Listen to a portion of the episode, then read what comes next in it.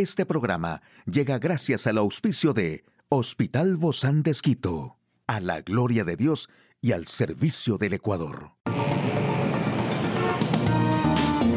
Ciudad Médica, un espacio para tu salud. Hola, ¿qué tal? Qué gusto poder acompañarte. Yo soy Ofelia Díaz de Simbaña en este mundo tan apasionante de la salud. Y estos son algunos remedios para las picaduras. Por ejemplo, las temperaturas frías reducen la inflamación, así que aplicar una compresa de hielo en el área inmediatamente después de una picadura va a reducir la inflamación, la picazón y la molestia. Evita colocar hielo directamente sobre la piel. Primero, envuélvelo en un paño o una toalla. Y un estudio sugirió que algunos antihistamínicos podrían ser un tratamiento efectivo contra las picaduras de mosquito. La histamina es un químico que el cuerpo libera como parte de la respuesta inflamatoria a una picadura de mosquito y la histamina es la que ocasiona la picazón y los antihistaminas ayudan a evitar que la histamina haga su efecto. Las antihistaminas se pueden tomar en forma de píldora, pero otras opciones son las cremas tópicas que se pueden aplicar directamente a la picadura o también la hidrocortisona esta crema es un medicamento tópico que puede reducir la inflamación y la picazón. Los niños, las mujeres embarazadas o aquellas personas con infecciones en la piel no deberían usar esta crema de hidrocortisona. Y las personas deberían usar estas cremas con moderación y solo durante periodos cortos o también bajo recomendación médica.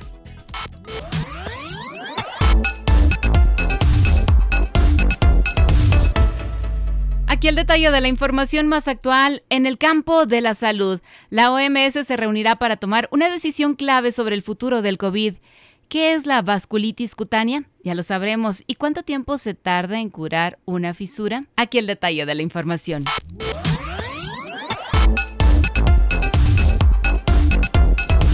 Bueno, pues mire usted, el director general de la Organización Mundial de la Salud ha anunciado que se reunirá con el Comité de Emergencia sobre COVID-19 de la OMS para debatir sobre el futuro de la pandemia a nivel mundial. El dirigente ha reconocido que la coyuntura actual es claramente mejor que la de hace tres años, cuando esta pandemia golpeó por primera vez.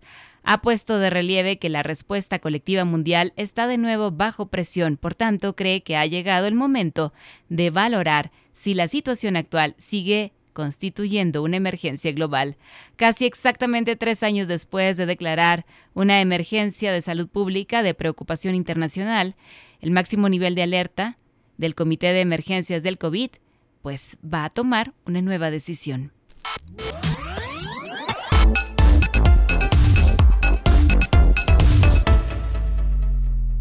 Y en el caso de la vacuna de AstraZeneca, la Agencia Española de Medicamentos y Productos Sanitarios ha identificado la vasculitis cutánea como una posible reacción adversa que puede aparecer tras recibir la dosis de dicha marca. Según informa el propio Ministerio de Sanidad, la vasculitis cutánea es una inflamación de los vasos sanguíneos de la piel que se manifiesta frecuentemente en forma de erupción cutánea o como pequeñas manchas rojas o violáceas, planas y redondas, que aparece bajo la superficie de la piel o cardenales. El informe tiene en cuenta la evaluación de los casos que hay en los programas de notificación de efectos secundarios tras la vacunación. Así la conclusión es que existe una posibilidad razonable de desarrollar la aparición de vasculitis cutánea debido a la administración de la vacuna de AstraZeneca. Pues una fisura ósea es una fractura de hueso incompleta. Se caracteriza porque no existe una separación entre los bordes del hueso. Es muy pequeña o incompleta. Además, no hay fragmentos óseos. Por otro lado, la fractura se produce cuando el hueso se ha roto por completo, produciendo discontinuidad entre los dos extremos del mismo. Todos los, todos los que experimentan una fisura sanarán de manera diferente. Así que los factores que influyen en la curación de la fisura, además del tipo y el cuidado de la misma, dependen de la persona que la sufre. Estos incluyen la edad, la nutrición, la salud, entre otros factores. De acuerdo con expertos, la mayoría de las fracturas y fisuras se curan en 4 a 8 semanas, pero esto varía enormemente de un hueso a otro y en cada persona en función de muchos de los factores anteriormente mencionados. Así que los manuales aseguran que las fisuras de mano y muñeca a menudo se curan en 3 a 5 semanas, mientras que una fractura de tibia puede demorar 20 semanas o más. Y es que existen algunas recomendaciones que pueden ayudar a sanar más rápido la fisura o la fractura. Por ejemplo, se deben seguir las recomendaciones exactas del médico tratante, mantener una dieta balanceada, dejar de fumar para que el flujo sanguíneo funcione correctamente y evitar las dosis altas de medicamentos antiinflamatorios no esteroideos. Bueno, pues para mí siempre es muy grato recibir en nuestros estudios a nuestros queridos doctores y hoy tengo el placer de tener al doctor Daniel Espinel. Él es pediatra. Gracias, Doc, por acompañarnos el día de hoy y me da muchísimo gusto poder recibirlo como con este tema que que creo que a muchos padres y madres en esta temporada donde hace frío, pues es lógico que busquemos estas fórmulas para proteger a nuestros hijos de posibles resfriados. Bienvenido. Gracias, gracias Ofelia, gracias amigos, es un gusto poder acompañarles nuevamente. Sí, y hay recomendaciones, ¿no, que nos pueden ayudar a mantener este sistema inmune más fuerte, más sano, contra todas estas amenazas, infecciones virales, enfermedades respiratorias que estamos viviendo más que antes y ahora se está viendo que nuestros niños están enfermando más, es porque están más débiles o porque el virus está más fuerte. O debemos fortalecer su sistema inmune. ¿Qué sucede, Doc? Claro, en realidad, mira, existe esta, esta preocupación. Los, los papás, nosotros todos estamos desesperados por entender qué pasa con nuestros niños. No tienen defensa, se enferman una tras otra vez, salen del virus, entran en otro, entran en otro, y en estos tres meses han tenido básicamente tres meses de solo virus. Entonces, la consulta común para nosotros los pediatras es, mira, ¿cómo fortalecemos la inmunidad? ¿Será que mi hijo tiene mala inmunidad?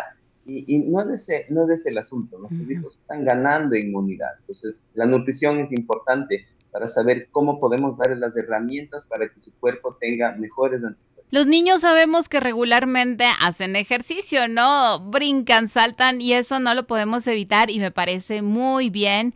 Es, esa es representación de un niño sano, ¿verdad? Pero todo esto va acompañado, como usted bien lo dice, de una buena alimentación. ¿Qué podemos darles a nuestros hijos entonces para reforzar sus defensas y que no lleguemos a cuadros como en muchas ocasiones también llegan hasta la hospitalización? Totalmente. en, nuestra, preocupación y desesperación como padres estamos recurriendo a, varias cuestiones, ¿no? Lastimosamente yo veo esto en, la consulta, en la emergencia, estamos recurriendo a un montón de multivitamínicos, no puedo dar marcas comerciales, pero básicamente vamos a la farmacia y pedimos que nos vendan todo lo que puedan darnos para que la inmunidad esté mejor. Entonces nos dan complejos multivitamínicos, nos dan complejos proteicos, pensamos que si les damos a dar tres, cuatro veces al día vitaminas, si les vamos a comprar tal o cual complemento marca registrada va a ser mejor. Pero resulta que estos gastos que estamos haciendo, que tienen un valor adicional, nos están restando la posibilidad en un país que tiene tanta seguridad alimentaria, Ophelia. Si, nosotros decidimos, en vez de gastarte 30 eh, dólares en, en, complementos nutricionales, en vitaminas, y vas con estos 30 dólares no necesariamente a un supermercado marca registrada, sino tú vas a una verdulería, vas a, donde venden verduras cerca de tu casa, con muy, eh, esta misma cantidad vas a tener una buena cantidad de alimentos, de frutas, de verduras para todos en la casa. Entonces, al respecto, ¿qué es lo que necesitamos en nuestro alcance sin necesidad de gastar mucho? Es comprar frutas y verduras de frutas, las frutas que van a ayudarnos a nuestros hijos a tener más defensa son aquellas que tienen vitamina C. Manzanas, mandarinas, naranjas, kiwis, que son fáciles de obtener, van a dar gran cantidad de vitamina C. En volumen, si nuestros hijos ya están en edad de tomarlo, un vaso de, de, naranja pura, de jugo de naranja pura, daría la necesidad diaria de vitamina C sin necesidad, por ejemplo, de estar tomando. Solo hablando de vitamina C, pero vamos a hablar de otras cosas que van a fortalecer también. Claro, también encontramos dentro de todo esto, a veces siempre nos dejamos llevar, ¿no? Por los cítricos que ya conocemos, pero hay otros también como eh, espinacas, acelgas, pimientos, a veces no les gusta mucho a los niños, ¿no? Pero hay que, hay que meterlos ahí de alguna manera en la, en la elección de alimentos, una de las cosas que realmente más va a utilizarse para generar anticuerpos es el zinc. De hecho, los pediatras, eh, cuando queremos dar algún tipo de ayuda al organismo, damos algún suplemento con zinc. Pero esto se puede obtener a través de la alimentación también. Eh, podríamos obtenerlo de, ciertos granitos, de los chochos, podemos obtenerlo también eh, de ciertas verduras, como tú muy bien decías, de espinaca, de acelga. El zinc viene, está también en ciertas, en ciertas frutas, en ciertas gramíneas. Y, por ejemplo, los chochos, los chochos, la quinoa, es un superalimento que también podemos dar a diario. Los hijos, que no nos cuesta mucho mandarle una colación que incluya chochos, por ejemplo, tostados, y una especie de, de con tomatito. O sea, nosotros ahora recomendamos esto más. Podemos en casa, en vez de darles el típico plato de arroz, una tolna, una tolna de arroz, una montaña. hacerles un quinoco. Quinoco. Y ese quinoto, la quinoa, que es un superalimento, va a dar un aporte también adicional de calcio Definitivamente yo creo que estamos en este país maravilloso del Ecuador rodeado de todos estos productos que en otros lugares resultan muy caros y aquí son del uso cotidiano, ¿no? Son parte de la alimentación diaria que debemos realmente rescatarlos.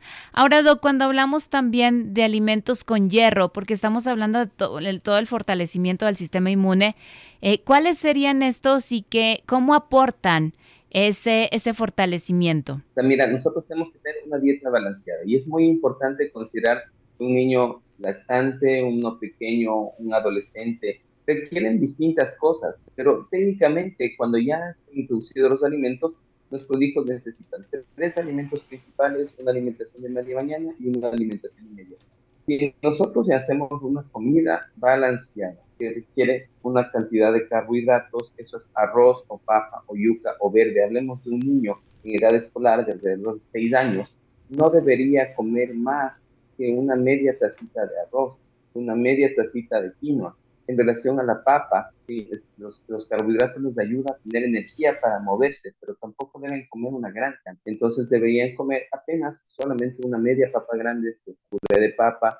A veces podemos darle fritos, no todos los días, una o dos veces a la semana. Una cantidad de proteína. La proteína puede ser de origen animal o puede ser de origen vegetal. Y verduras o vegetales frescos al vapor es la cosa. Entonces es importante llegar a considerar que media mañana, media tarde, una colación de chochitos, media, eh, media tarde le podemos dar unas frutitas, un yogur, es lo que nos correspondería. Y evitar la comida chatarra, los alimentos preparados fuera de casa, la comida rápida. Yo creo que aquí tenemos que ponernos de acuerdo muchos de los padres de familia y muchas de las mamitas para poder, eh, en este caso, Doc, em, quizá ser parte o ser cómplices de esta comida buena, de esta comida de valor. No ser parte de esta comida chatarra porque luego los niños también quieren imitar a sus amiguitos, ¿no? Y yo también quiero ese snack y el snack resulta que no es el más saludable, pero es el que huele rico, sabe muy rico también y tiene esos, esos sabores más profundos que a veces les gustan a los niños, que son de la comida chatarra. Exacto, y todo también parte del ejemplo. Si comemos papas fritas todo el tiempo y hamburguesas, nuestros hijos van a seguir. Obviamente nosotros estamos viendo también cómo, cómo esto nos afecta a nuestra salud. Y nosotros queremos que nuestros hijos estén mejor. La única manera de tener una mejor dieta familiar es que todos en casa nos involucremos en ella y que decidamos, tomemos este cambio, esta decisión de, de comprar alimentos, de tomar una mejor decisión de compra de alimentos en vez de comprar alimentos procesados y preparados que saben, como tú dices, muy rico, pero necesariamente no nos aportan toda la, todo lo que necesita nuestro organismo para El restablecer un horario de sueño adecuado. Justamente eso es parte de subir las defensas, subir la inmunidad. el uso de pantallas de celulares altera totalmente el hábito de sueño. Muchísimas gracias, doctor Daniel Espinel, pediatra del Hospital Bozán de Esquito. A usted, amigo y amiga, pues nos vemos muy pronto. Un gran abrazo para todos. Gracias, doc, por acompañarnos. Un espacio para tu salud.